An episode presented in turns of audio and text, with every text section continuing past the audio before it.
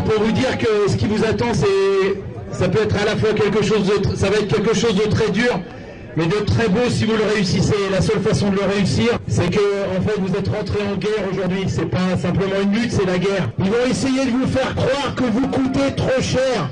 On vous explique que si vous êtes dehors, c'est à cause du coût du travail. Quelle belle blague Depuis quand les ouvriers coûtent de l'argent au patron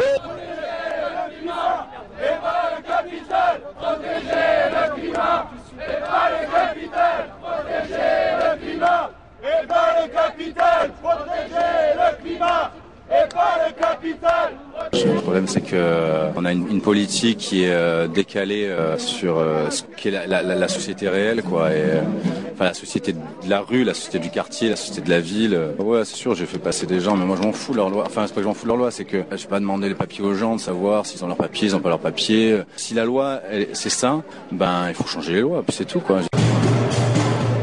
Allez, bonsoir, c'est les Régors. Chaque semaine sur l'écho du à Montpellier, Canal Sud à Toulouse, à Local à Saint-Giron et bien évidemment Radio Primitive à Reims où cette émission est réalisée. Les Régors, une parole anarchiste communiste.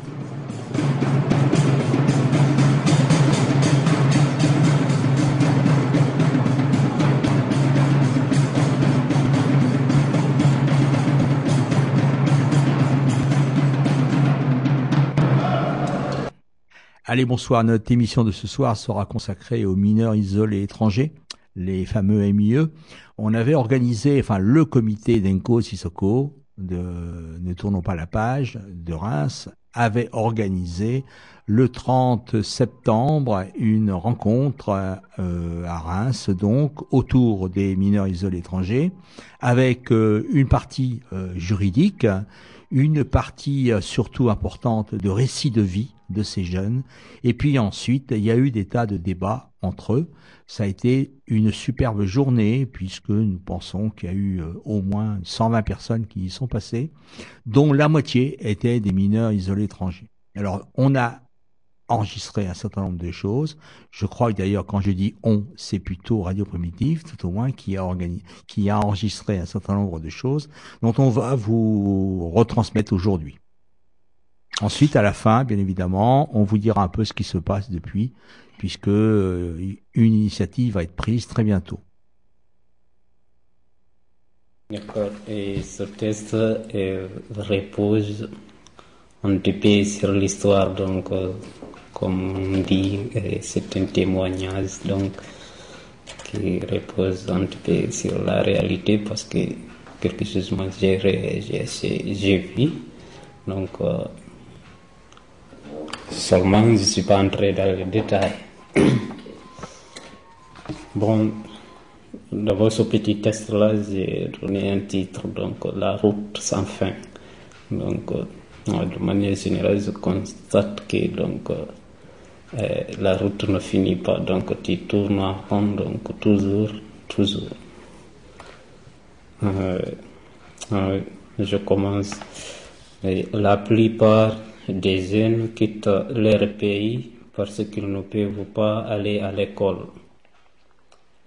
Leurs parents ne peuvent pas subvenir à leurs premiers besoins, à plus forte raison leur scolarisation. Dans certaines familles, les jeunes sont victimes de ségrégation à cause de la polygamie. Pour eux, qui est papa qui maman.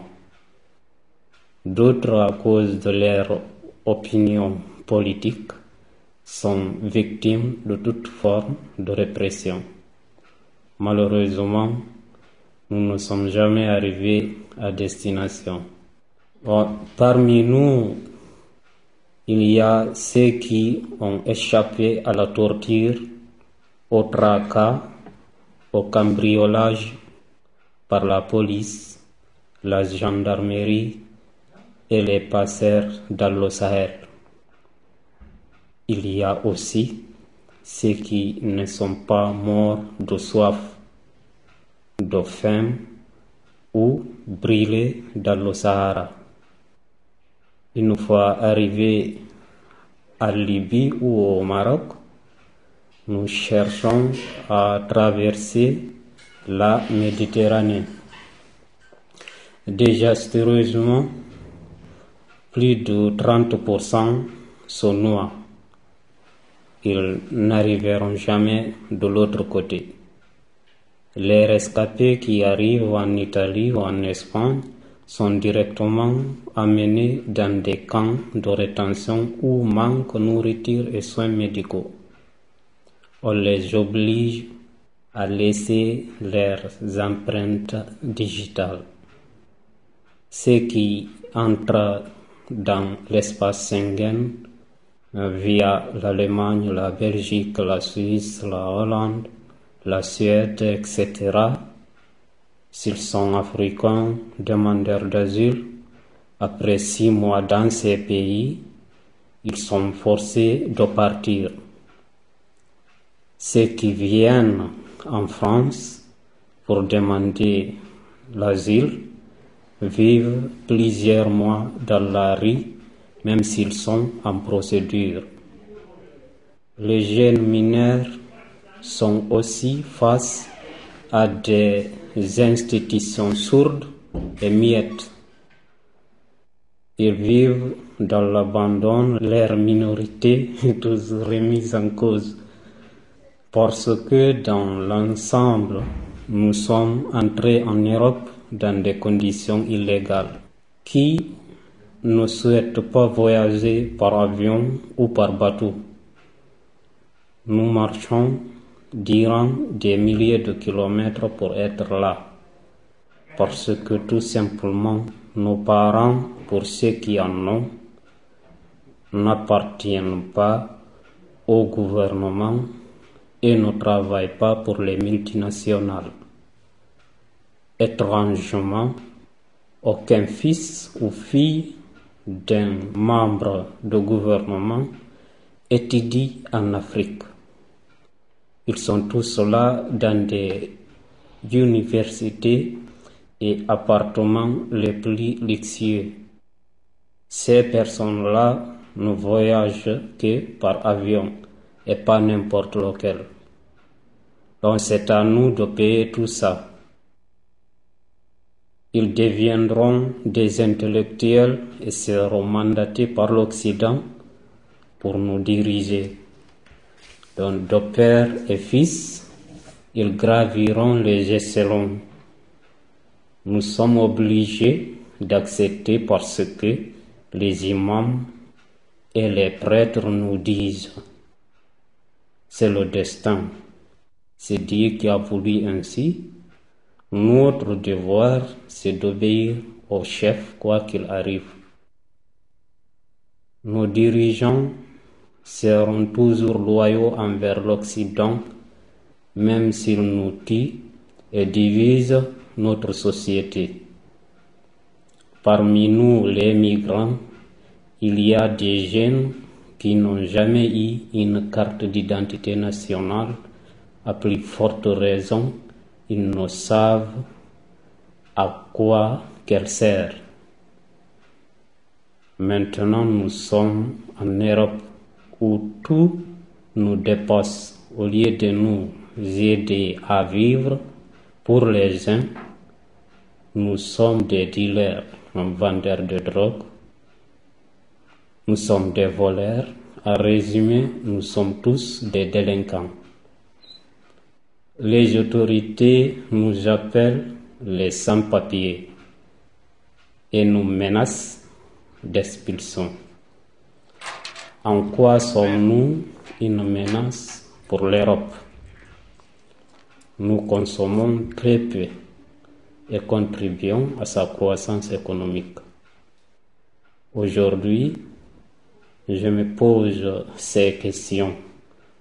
Quand arriverons-nous à destination Sinon, où allons-nous? Mais pour moi, peu m'importe. Je n'ai rien à craindre.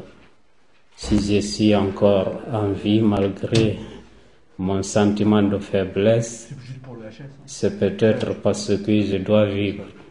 C'est un beau texte. Bon, je l'ai écrit, ça fait environ peut-être 3 à 4 mois comme ça.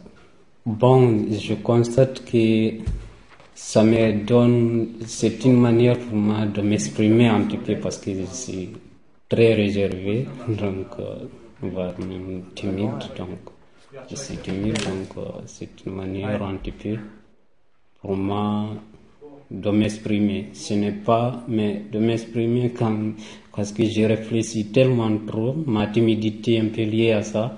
Donc, euh, je me suis dit, bon, je vais essayer d'écrire un petit peu. Ah, c'est comme ça.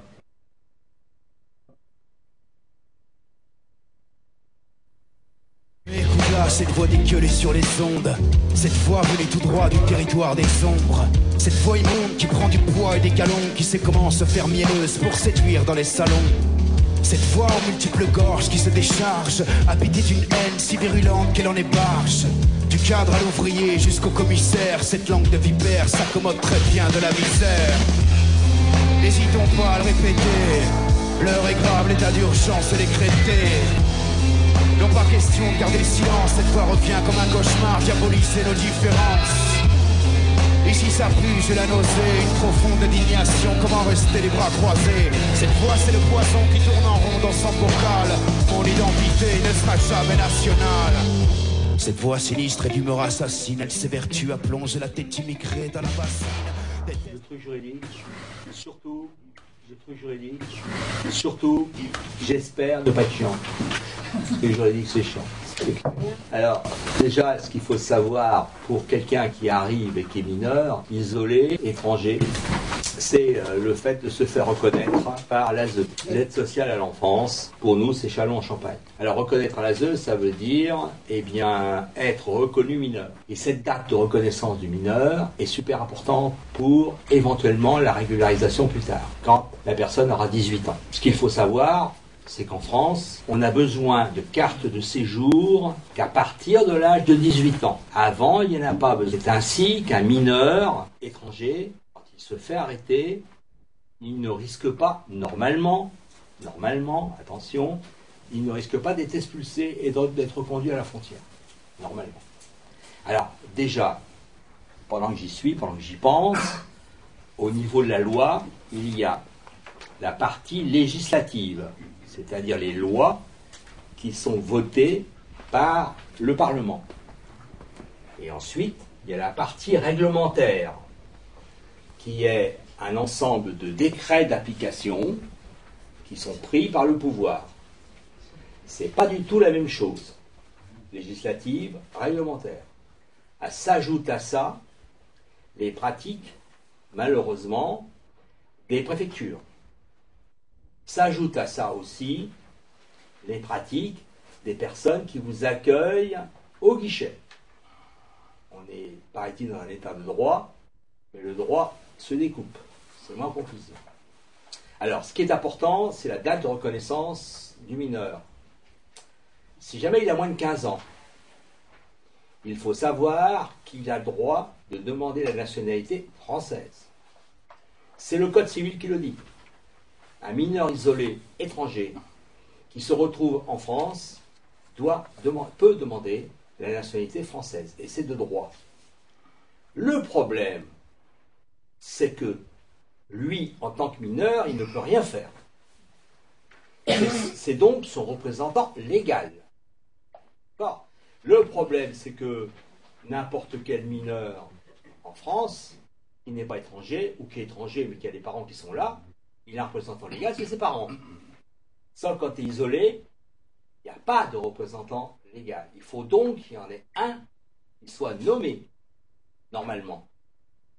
On apprend par exemple que dans la Marne, à ma connaissance, je voudrais en savoir plus, mais les jeunes qui sont mineurs n'ont pas de représentant légal. C'est incroyable. Si effectivement ça se vérifie, eh ben, falloir qu'on fasse des trucs juridiques. C'est pas normal. Parce que c'est ce représentant légal qui va demander la nationalité française pour le mineur. Et il faut qu'il le fasse avant l'âge de 18 ans. Après 18 ans, c'est foutu. D'accord? Donc voilà, si jamais il est reconnu mineur avant l'âge de 15 ans. S'il est reconnu mineur avant l'âge de 16 ans, donc entre 15 et 16. À ce moment-là, à ses 18 ans, il a droit à une carte d'un an, vie privée et familiale. carte d'un an qui pourra être renouvelée. Et généralement, ça ne pose pas de problème. Sauf s'il y a un problème avec l'ordre public. Mais s'il n'y a pas de problème avec l'ordre public, le jeune, il n'y a pas de problème, il restera là et il sera, aura au bout d'un certain temps, il aura sa carte de 10 ans, il pourra même avoir la nationalité française plus tard, etc. Il n'y a pas de problème. Le gros problème, et c'est le maximum des personnes qui viennent en France, qui ont plus de 16 ans, qui ont entre 16 ans et 18 ans. Alors là, c'est le marasme le plus complet. La loi dit rien. C'est-à-dire que la loi dit simplement que le, jeune en question, quand il a 18 ans, il peut demander une carte de séjour. Mais rien n'oblige la préfecture de lui donner. la préfecture peut lui donner. Et pas n'importe quelle carte de séjour. On peut lui donner un piège, la carte d'étudiant. Élève étudiant. Quand le mineur en question a été à l'école, ça marchait, il se retrouve au lycée, il se retrouve en terminale. Bon, il peut avoir une carte étudiant-élève, pas de problème, sauf que le problème c'est après.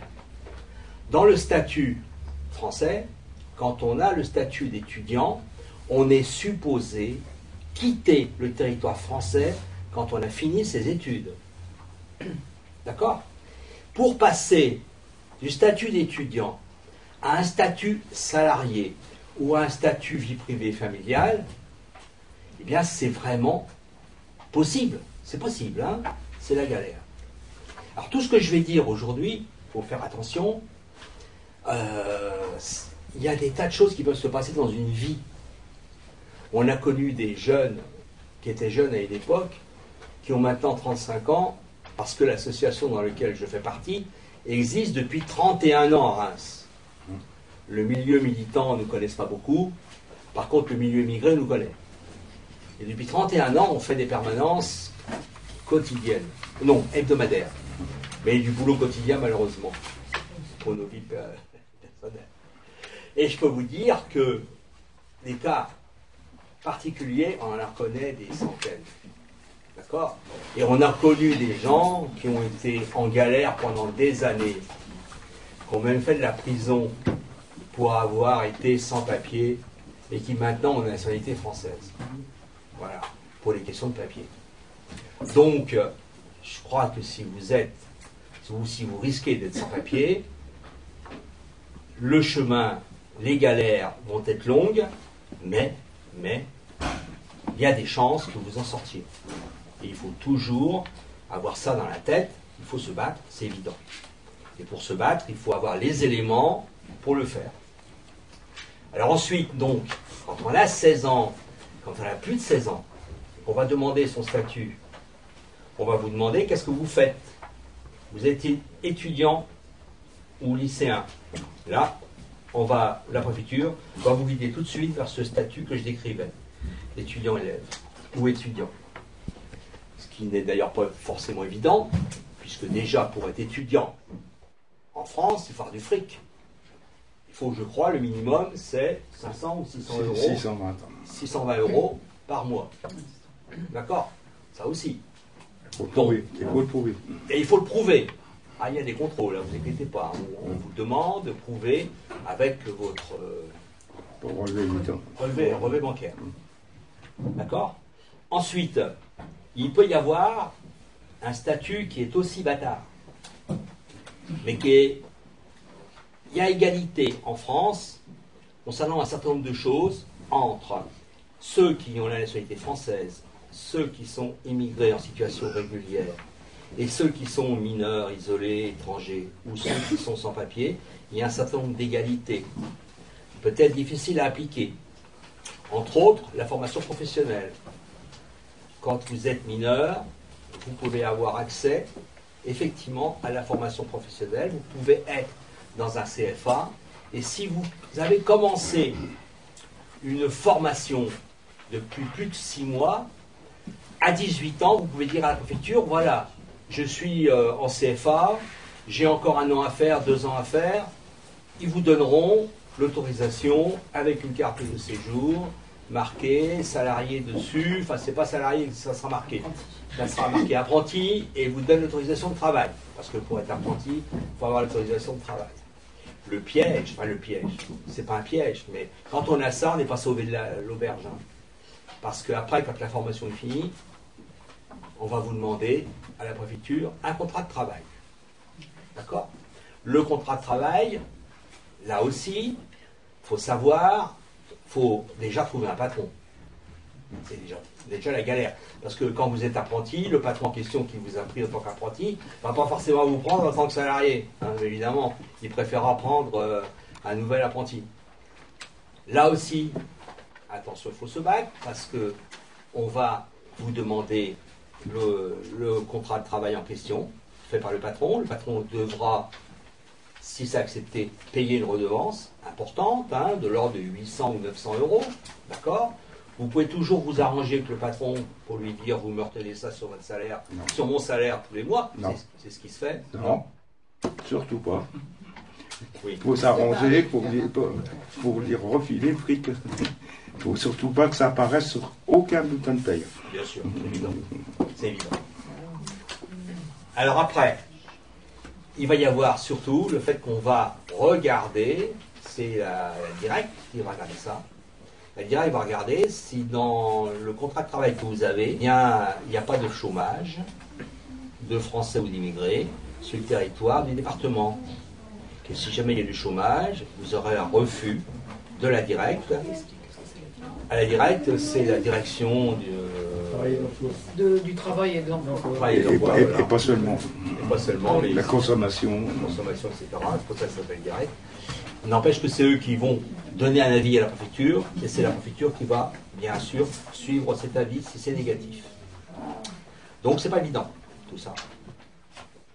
Donc, la meilleure régularisation qu'on puisse rencontrer, c'est la fameuse carte qui n'est que d'un an, vie privée familiale, parce que celle-là, quand on la décroche, bah, on est sûr de rester en France, on est sûr d'avoir euh, ce qu'il faut pour plus tard. Ensuite, c'est là que je pose le problème militant cette fois-ci, de manière très concrète, faut, quand il y a des gens qui déposent leur régularisation, il faut déjà pas qu'ils soient tout seuls, déjà au guichet, ça c'est évident, il faut les accompagner.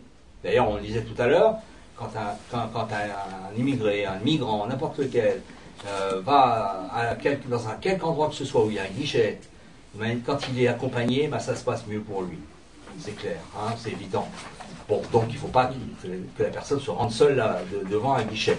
Ça, c'est le premier point. Deuxième point, va se poser le problème d'un rapport de force avec la préfecture dans certains cas.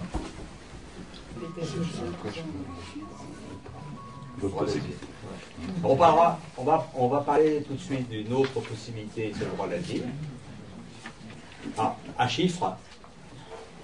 Au niveau des jeunes mineurs isolés étrangers, en France, il n'y a que 10% qui demandent l'asile.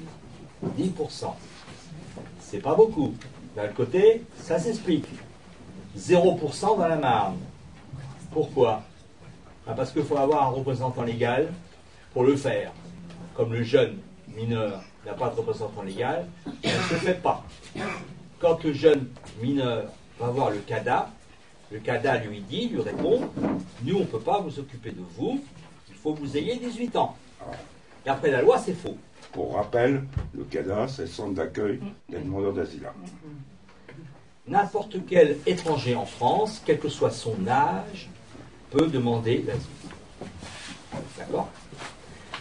On a eu par exemple récemment une démarche pour deux jeunes filles de 3 ans et 4 ans qui ont eu le statut d'asile, le droit d'asile, à cause du fait que ce sont des filles et qu'elles sont maliennes et qu'elles elles pouvaient risquer l'excision dans leur pays. Donc, tout est possible, il faut demander.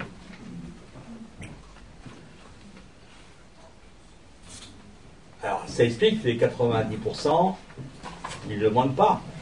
La bonne et simple raison, c'est que la plupart temps, ils ne savent pas. Et deuxièmement, ils ne peuvent pas. On nous a répondu que si jamais la préfecture savait qu'un jeune voulait demander l'asile, la préfecture ferait des démarches pour demander un représentant légal pour le jeune. C'est n'importe quoi. Le représentant légal, d'ailleurs, normalement, est là pour signer les papiers pour son orientation scolaire, par exemple. C'est n'importe quoi ce qui se fait ici, apparemment, d'après ce qu'on peut savoir, c'est que tu t'aperçois qu'il y a des jeunes qui sont en CFA aujourd'hui, qui n'ont pas de signature de leur représentant légal, parce qu'ils n'en ont pas. Donc, alors, c'est vraiment. Euh, voilà. Alors, représentant légal, comment ça se fait? Normalement, c'est l'ASE qui prend contact avec le juge des affaires familiales, le JAF. Et c'est le JAF, juge des affaires familiales, qui attribue une personne physique représentant légal du mineur isolé. Ça se fait pas dans la main. C'est une personne physique. C'est une personne physique, bien souvent, elle est choisie dans le personnel de l'ASE. Mais ça peut être aussi quelqu'un d'autre. ASE, aide sociale à l'enfance. ASE, aide sociale à l'enfance. Et donc, si vous avez plus de 18 ans, dès que vous avez 18 ans, vous pouvez faire, cette fois-ci, de votre propre gré, une demande d'asile. Et pour, la, pour là, pour attendre d'avoir ses 18 ans. Pour le faire vous-même. Et après, c'est un, un, petit peu compliqué. On vous, si vous voulez, on peut vous expliquer comment ça se passe. Et donc. Non. non. Alors. Oui.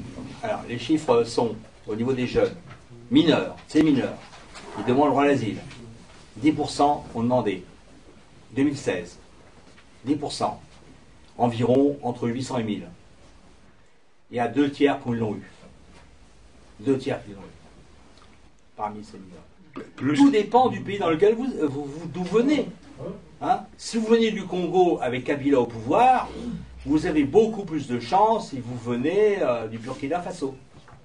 Évidemment. C'est évident. Pour ça, alors c'est ce que je dis toujours, quand un mineur arrive, il faut absolument qu'il trouve de l'aide parmi nous, parmi les, les, comment dire, ceux qui sont en France, ils ont la nationalité française ou qui maîtrisent bien le français ou qui sont immigrés. Le problème, c'est qu'il il faut que le récit de vie soit fait. C'est la première chose à faire, le récit de vie. Et c'est en lisant le récit de vie qu'on peut voir si la personne a une chance d'avoir soit le droit d'asile, soit la protection euh, subsidiaire. C'est ainsi qu'en lisant un récit de quelqu'un qui est dans la salle, c'est sûr, congolais, je me suis aperçu qu'il y avait des bonnes chances pour qu'il ait la protection subsidiaire. voilà.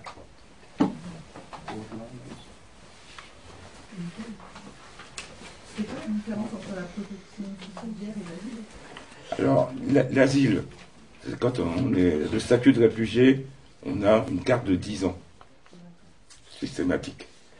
Quand euh, on est placé sous protection subsidiaire, c'est une carte vie privée et familiale d'un an, renouvelable. C'est-à-dire que s'il y a un changement de situation politique au niveau du pays dans lequel vous venez, vous pouvez, on peut vous demander de repartir dans votre pays. Voilà. Donc, pour certains pays, actuellement, même si les gens euh, pourraient, avoir euh, le statut de réfugié, on leur donne un statut de protection subsidiaire. Dans les feuilles que je vous ai distribuées, la page 3, c'est expliqué. Pour prétendre au statut de réfugié, il y a cinq motifs. Convention de Genève 1951. D'accord? Premier motif, race, la race ou la nationalité. Troisième motif, la religion. Quatrième motif, l'appartenance à un certain groupe social. Cinquième motif, les opinions politiques, parce que les gens pensent que le statut de réfugié, c'est pour des raisons politiques. C'est pas vrai. Il y a des tas de choses peuvent donner le statut de réfugié sans qu'il y ait un problème politique. Ensuite, si jamais vous êtes menacé de mort dans votre pays, ou si là vous l'avez été, ou si ça risque pour vous, ou s'il y a un dictateur qui, euh, qui effectivement, euh, ben, vous pouvez avoir la, substitution, c'est-à-dire la carte. Si vous,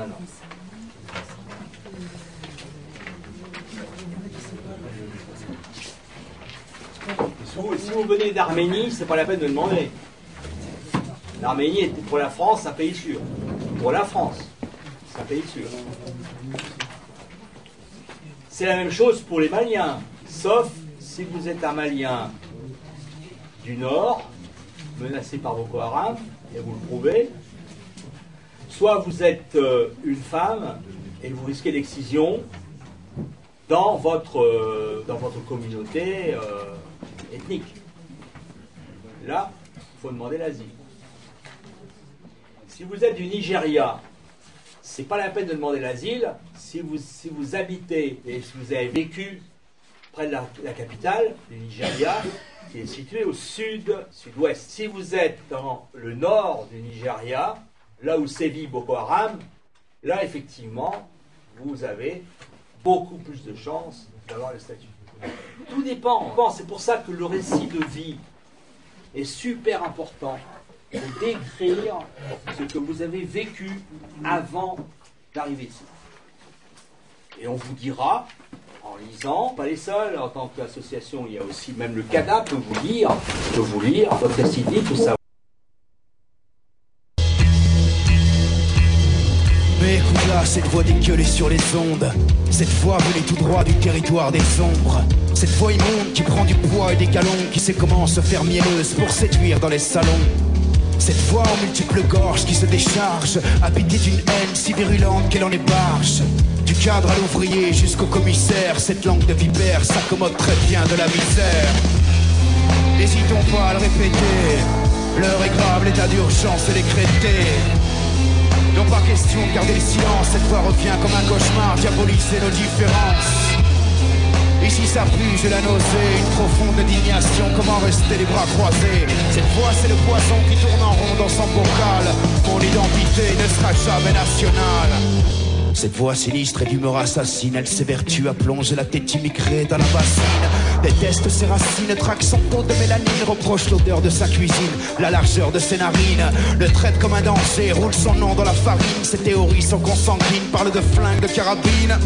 Défend une France en blanc ou en bleu marine, alors le port et sa portée de Corrèze en lèche les babines. N'hésitons pas à le répéter, l'heure est grave, l'état d'urgence est décrété. Non pas question de garder le silence, cette fois revient comme un cauchemar, diaboliser nos différences. Ici ça pue, j'ai la nausée, une profonde indignation, comment rester les bras croisés? Cette fois c'est le poisson qui tourne en rond dans son bocal, mon identité ne sera jamais nationale. Cette voix n'a pas de couleur comme la connerie ou l'ignorance, elle puise sa force dans la douleur, l'humiliation et les offenses. C'est l'éloquence pour le montrer les uns contre les autres, elle te rabâche sans continu qu'elle est étranger et y a les nôtres. Mon identité elle est plurielle, elle est changeante et heureusement, elle n'hésite pas à prendre la tangente, elle s'inspire le doute culture, s'inspire le doute étoile, elle a les bras ouverts et considère tout homme à son égard. Mais cette voix veut me tirer vers le fond. C'est cette fois encore une fois que je combats sans rémission. Dressé contre son ordre, contre sa morale, mon identité ne sera jamais nationale. N'hésitons pas à le répéter. L'heure est grave, l'état d'urgence est décrété. Non pas question de garder le silence, cette voix revient comme un cauchemar, diaboliser nos différences.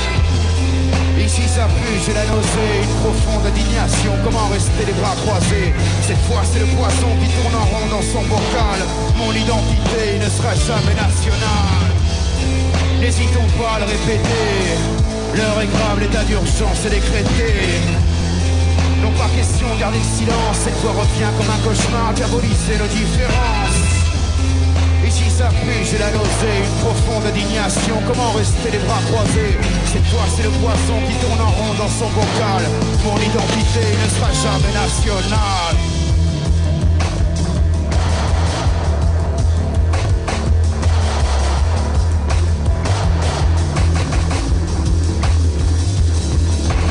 Jamais national, jamais, jamais national, mon identité Jamais national, jamais, jamais national. Mon identité. Jamais national, jamais, jamais national. Mon identité. Jamais national, jamais, jamais national. Mon identité. N'hésitons pas à le répéter. L'heure est grave, l'état d'urgence est décrété. Non pas question de garder le silence, cette fois revient comme un cauchemar, diaboliser nos différences. J'ai la nausée, une profonde indignation, comment rester les bras croisés? Cette fois c'est le poison qui tourne en rond dans son bocal, mon identité ne sera jamais nationale.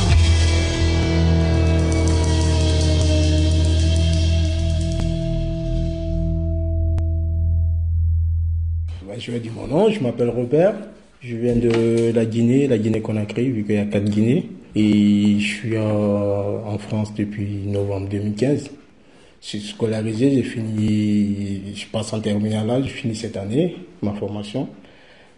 Et parler de mon parcours, c'est, ça a été euh, un choix un peu difficile, vu que c'est pas toujours évident de quitter des personnes qu'on aime malgré qu'on qu'avec eux on peut vivre la misère, mais c'est pas vraiment évident de quitter une personne, euh, surtout la famille, une famille, c'est pas évident. Mais si on le fait, c'est par survie, parce qu'on n'a pas le choix, parce que on cherche le meilleur ailleurs et on se trompe toujours. Et on se dit que arrivé là, les choses se passeront mieux, mais je constate que c'est le pire. c'est pas vraiment c'est à quoi je m'attendais, mais ça va. Je... Heureusement, il y a des personnes qui aident au quotidien, donc ça aussi, ça fait du bien. Donc, je peux pas dire combien de jours j'ai fait de route, parce que en route, le temps, tu as l'impression que le temps s'arrête. Parce que tu fais des marches à pied, tu fais le moral il souffre tellement que tu comptes pas les jours que tu passes, le temps, le temps, pour toi le temps ça n'existe plus parce que t'as pas, tu perds la notion de temps. Donc du, coup je peux pas dire précisément quel temps j'ai fait pour euh, venir en France. Tout ce que je peux dire, je suis sorti sans argent, sans rien, qu'avec ma, ma date de naissance euh, de papier. La date de naissance et le jugement supplétif, uniquement avec ça que je suis arrivé en France. Et je, me, je suis arrivé en plein hiver. Donc, euh, dans mon pays, il fait 35, 40, euh, jusqu'à 50 degrés. Donc, arriver à moins 5, 10 degrés, c'était pas trop la fête. Mais bon, avec, même pas un pull, t'as rien, C'était difficile. Vraiment, c'était difficile. Je suis arrivé de l'Espagne. Après, je me suis retrouvé avec des amis, donc euh, bah, des Africains, parce que je les connaissais pas de, de, base. Mais vu que c'était un peu la même galère, la même situation, du coup, on a essayé de, de choisir une ville euh, au parti parce que je Paris, c'était pas possible de rester parce que personne ne calculait. Tu, à peine tu demandais l'heure, le gars il passait, donc euh, c'était trop rapide, c'était grand. Donc on, cherchait une ville et des amis qui se sont dit, bah, tiens, on va aller chez Chalon. Donc c'est vraiment tombé comme ça au hasard, c'est pas un truc qu'on a choisi, on dit, bah, ok, on y va. Et à Chalon, ben, dès qu'on a vu la première euh, des choses, parce que même à Paris, la première des choses, j'ai dit oh, à mes amis, ce qu'on fait, on se présente à la police. Je sais pas comment ça va se passer, mais on y va, on, on fait comme ça. Parce que nous, chez nous, il y a deux coins. Euh, si tu es perdu, soit tu vas à l'église ou tu vas à la police. C'est les deux repères. Donc on s'est présenté à la police qui a fait, qui a pris nos documents, qui a vérifié. On a passé toute la journée là-bas et le soir ils nous a envoyé à l'ASE. Donc c'est passé un peu comme ça. Donc après de l'ASE, on a fait, j'ai fait quoi, 6, 7 mois, 7 mois à l'ASE. Partais pas l'école, tu mangeais le matin, midi, soir, c'est tout. Tu demandais, on te disait, ouais, il faut attendre, euh, tu es venu, et tu as trouvé des gens ici, donc du coup, il faut attendre. Pour ceux qui ne connaissent pas, c'est quoi l'ASE L'ASE, c'est l'aide sociale à l'enfance. Donc, euh, passez, c'est de l'ASE, vous passez à SAMI, c'est pas accompagné, je sais pas, quelque chose comme ça.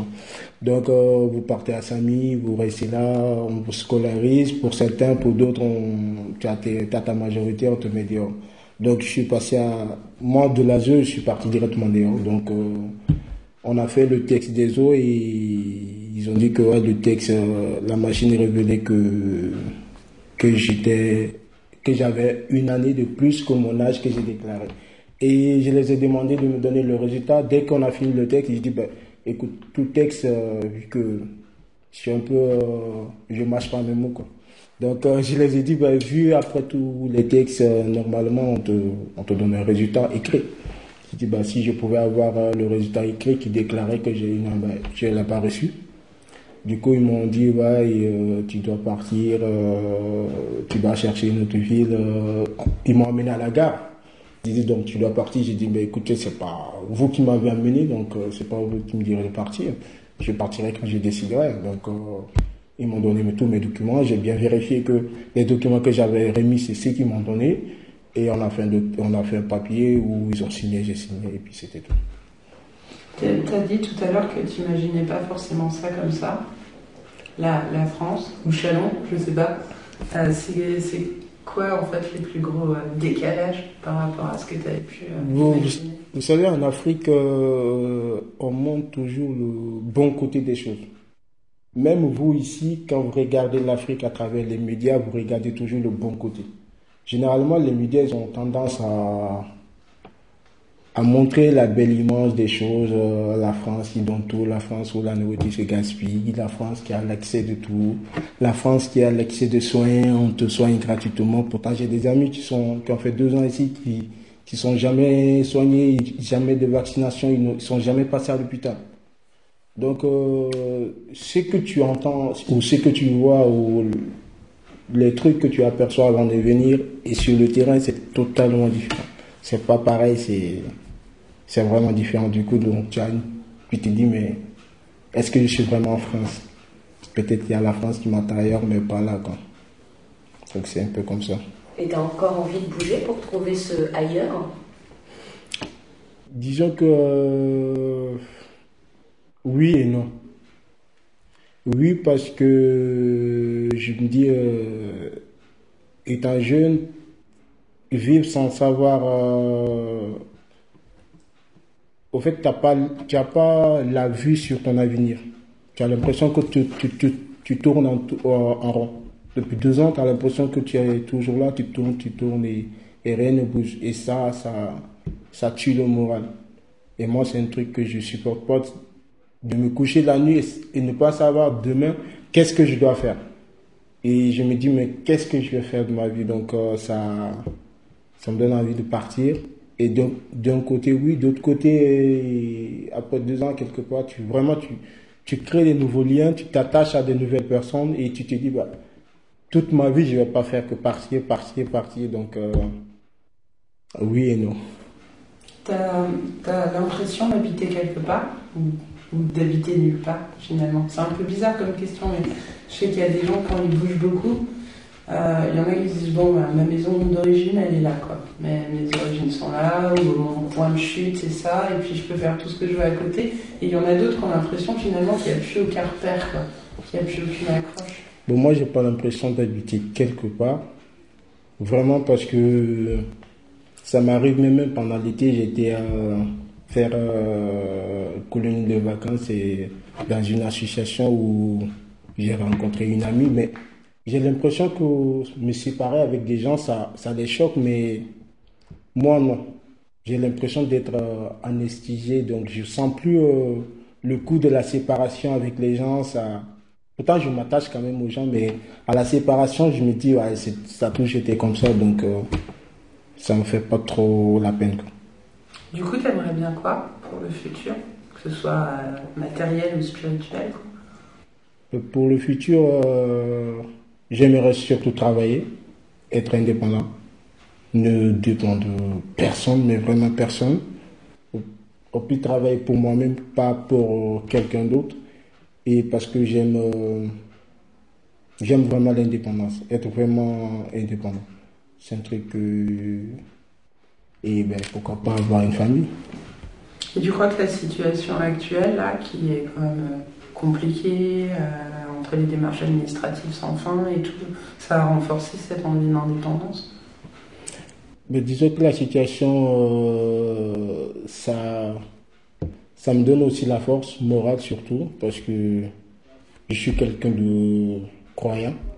Je suis vraiment j'ai vraiment la base, euh, je crois vraiment en Dieu et je médite euh, très, beaucoup, beaucoup. J'ai même des documents de développement personnel que je lis. Je suis vraiment, c'est un truc qui me tient vraiment à cœur, euh, la Bible et tout. Mais la situation que je vis, ça, ça tue et ça détruit le moral. Si t'es pas fort, tu, tu risques de, de dire mais pourquoi je vis? Ça sert à rien. C'est euh, c'est super personnel comme question, donc tu réponds pas, mais euh, ça, ça détruit le moral, mais est-ce que du coup ça esquinte un peu la foi ou pas? C'est plus de la curiosité personnelle. Oui, oui, oui. Si, si ta foi n'est pas vraiment solide, ça risque de, ça reste de la détruire parce que tu vois des personnes euh, croyantes qui font des trucs euh, vraiment tu te dis mais est-ce que vraiment la personne elle est croyante? Parce que si vraiment tu aimes ton prochain tu n'as pas à le juger tu l'acceptes comme il est de tu en fait tu tu ne peux que l'aider mais pas le détruire et si tu vois des gens comme ça qui sont devant la foi devant la religion devant parce que moi en certain moment je me suis retrouvé dehors pas au dormir pas quoi manger, pas d'argent, et tu vas vers les églises, vers les prêtres, mais qui te disent que qui peuvent pas t'aider. Même pourtant, c'est comme ça quoi. Donc c'est, oui, ça, ça peut vraiment affecter la foi, ouais. Comment t'as fait dans ces cas-là quand tu t'es retrouvé dehors T'as dû avoir peur, tu connaissais personne, je suppose. Ben la peur, la peur. euh, non. Je peux dire que j'ai vu euh, pire. J'ai vu pire pour avoir peur. Seulement, je me. Malgré je, je connaissais personne, j'étais là, j'étais un peu dans la panique, mais j'avais pas peur. Parce que quand je pense à, au traverser, à tout ce que j'ai fait, je me dis, pourquoi avoir peur? Déjà là, tu es, tu es entouré des personnes, euh, tu vois les gens, mais de l'autre côté, tu étais tout seul avec des forêts et tout. Pourquoi tu as peur? Tu pas peur? Non, non, j'ai pas peur. Tu nous parlais que tu faisais des études. Du coup, Oui. euh, t'es rentré comment à l'école? Ça, ça s'est refait il y a combien de temps, tout ça, ce parcours euh, scolaire et tout ça? Alors, euh, j'ai fait un CAP. Ouais. Et dans, une, dans un lycée privé, parce que le public, ils m'ont refusé. Ils m'ont quand même envoyé faire euh, la CIO pour euh, l'orientation et tout, j'ai fait. Mais ils ont dit non, parce que euh, ils ont décidé comme ça. Et après, je me suis retourné vers un lycée privé, vu que la directrice, elle était elle était dans la même église et tout. Donc, euh, du coup, je, je me suis retrouvé vers, euh, je me suis retourné vers elle et par, euh, je peux dire, c'était vraiment le, un miracle, quoi. Du coup, elle a accepté de me, m'accueillir dans son lycée, dans son établissement, gratuitement déjà. C'était énorme pour moi. C'est ce qui m'a fait tenir, sinon je me disais, pourquoi je suis là? Et euh, ce premier jour de cours, parce qu'en fait, l'arrivée euh, à, l'école, c'est une sorte de retour à la normalité, et puis c'est aussi se confronter à tous les autres lycéens qui sont là, en tout cas la normalité pendant les heures de cours. Quoi. Ça a été euh, compliqué à gérer et tout, de se retrouver ensuite avec plein d'autres élèves, d'autres camarades de classe. Oui, ça a été compliqué parce que 2015-2016, je faisais des cours de français, mais c'était au séco catholique, à la bibliothèque, pour des cours d'anglais. C'était un peu, vous retrouvez deux, trois, des mêmes, la même situation des personnes, mais là, tu te retrouves vraiment à l'école avec des heures, avec des profs différents. C'était, c'était vraiment, ça m'a fait du bien. C'était relaxant pour moi de savoir que ouais, je, me couche, je dois pas me coucher tard parce que demain matin je vais à l'école. Je dois faire ça. Demain j'ai une évaluation. Donc je savais quoi faire de mes journées. Donc et ça, ça m'a vraiment aidé. Beaucoup, ouais. Et le contact avec les autres jeunes Euh, le contact avec les je- jeunes s'est passé comme ça parce que je suis déjà de nature à me fondre euh, au milieu des gens facilement parce que je d'autres n'ont pas la facilité de s'exprimer ou de dire mais moi je m'exprime euh, disons que j'ai un peu la facilité. Donc avec les autres, ça, ça passait tout seul. Ok. Toi, on s'appelle de quoi En maintenance des bâtiments collectivités. Donc là, là ben, si c'est pas avec la préfecture et toute l'administration, j'avais eu euh, un patron qui voulait me prendre en apprentissage et tout. Donc du coup, j'ai fait ma demande à la directe. La directe qui me dit qu'il faut ouvrir un dossier à la préfecture.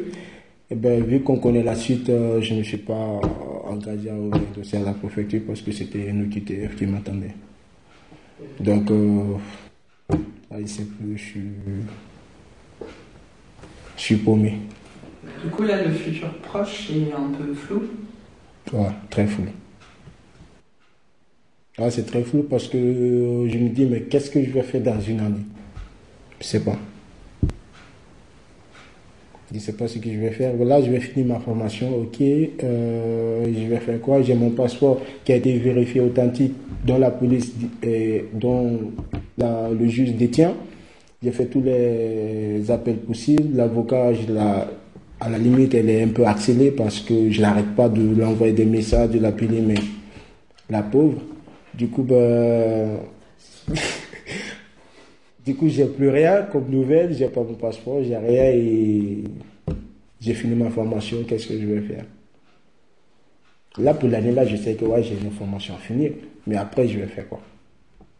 Et c'est ça que je supporte pas de ne pas savoir ce que je vais faire après. Mais si ta formation est validée, peut-être que ça sera différent, non? Pour trouver un patron, pour. Euh, enfin, ça sera peut-être euh, plus facile, non? Tu trouves pas? Non, mais même à, ma.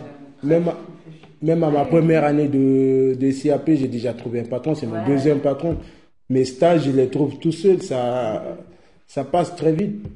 Mais c'est juste au niveau administratif. C'est juste au niveau administratif parce que même le premier, il, il dit, mais écoute, si il veut pas te prendre, si c'est un, apprentissage que ça te gêne, peut-être que le patron même qui me dit ça, si on fait un, truc, euh, une promesse d'embauche, ça va passer. J'ai dit, c'est pareil, c'est toujours pareil.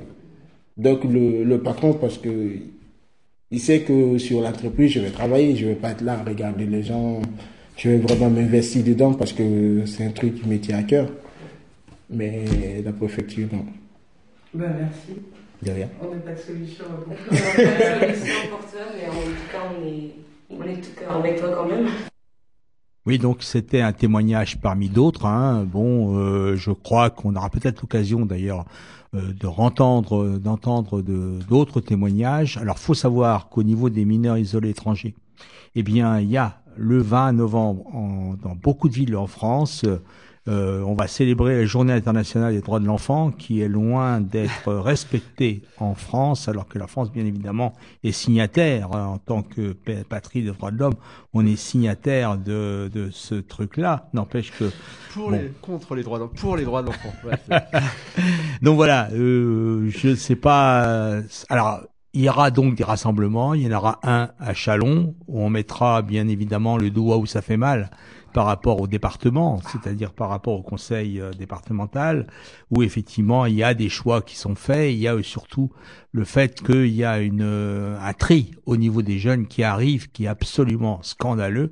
Ah, je dirais, je dirais que trois trucs. L'un est évoqué d'ailleurs dans un dans un des reportages qu'on a vu, qu'on a entendu, c'est le fameux, les fameux euh, tests osseux. Alors, faut savoir que les tests osseux normalement devraient plus être euh, euh, faits, sauf si le jeune donne son accord. En, fait, le jeune à qui on, on, propose ces tests osseux, eh bien, si jamais il refuse, on lui dit, bah, tu refuses parce que tu n'es pas mineur, mon grand. Donc, tu fous le camp. Voilà, c'est grosso modo, c'est le chantage vraiment terrible. Donc les tests osseux, bah, on sait au niveau scientifique que ces tests osseux ne prouvent strictement rien, ont été remis en cause par X scientifiques. Il y a même eu des, des tests osseux qui ont été faits sur la même personne où on a trouvé 18 mois de différence entre un poignet et une épaule de la même personne. Donc vous voyez, on est loin de quelque chose de fiable. Ça a même une association. C'est pas, c'est pas, c'est pas 18 mois c'est c'est huit ans. Non, mais de toute façon, il faut le dire, c'est de la merde hein, pour pour les auditeurs. C'est une base qui a été créée en 1930 sur des populations slaves. Donc euh, bon voilà, et à tel point qu'il y a même euh, euh, des, j'allais dire des radiesthésistes, non, des manipulateurs en radiologie et des chirurgiens et des membres du personnel médical qui ont monté une initiative pour dire qu'eux ils ne se basaient pas sur ce truc-là pour pour déterminer. Et puis fondamentalement, il y a quand même quelque chose de euh, de, de, de, fort là-dedans quand même par rapport au fait de contester euh, euh, la validité d'un document administratif. Vous imaginez si un, un, un, ressortissant français va dans un pays étranger et qu'on lui, qu'on lui conteste la validité de son passeport quel, quel, rapport de souveraineté ça a sur la ah, C'est incroyable ça. D'ailleurs, généralement, généralement d'ailleurs, tous les, les papiers qui sont fournis par les jeunes sont supposés être faux. Hein, c'est vraiment incroyable. Alors qu'on sait que de toute façon, effectivement, il y a une, une infime partie qui est faux, c'est vrai. D'un côté, cette infime partie devient la totalité pour euh, le conseil départemental. C'est un, vieux truc euh, colonial quand colonial, même. Disant, de toute façon, c'est les Africains, bon, les papiers, les hein, papiers. on sait bien ce que c'est. Et puis donc, euh, c'est pour ça, tu l'as dit, le cœur c'est bien, mais ça va pas suffire.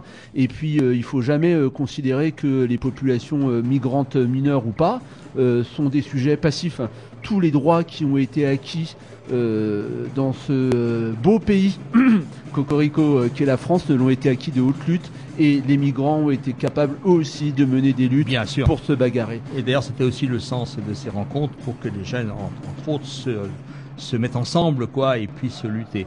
Alors dernier point quand même avant euh, qu'on se quitte, le hors-série numéro 21 sur la révolution russe, regard anarchiste donc sur la révolution russe est sorti dans les kiosques aujourd'hui. Vous pouvez donc euh, bon essayer de le de, de l'avoir. C'est à cause du coût du travail. Quelle belle blague Depuis quand les ouvriers coûtent de l'argent au patron protéger le climat, et pas le capital, protéger le climat, et pas le capital, protéger le climat. Le problème, c'est que euh, on a une, politique qui est euh, décalée euh, sur ce qu'est la, la, la, société réelle, quoi. Et, enfin, la société de la rue, la société du quartier, la société de la ville. Ouais, c'est sûr, j'ai fait passer des gens, mais moi je m'en fous de leur loi. Enfin, c'est pas que je m'en fous de leur loi, c'est que je vais pas demander les papiers aux gens de savoir s'ils ont leurs papiers, ils ont pas leurs papiers. Si la loi, c'est ça, ben il faut changer les lois, puis c'est tout, quoi.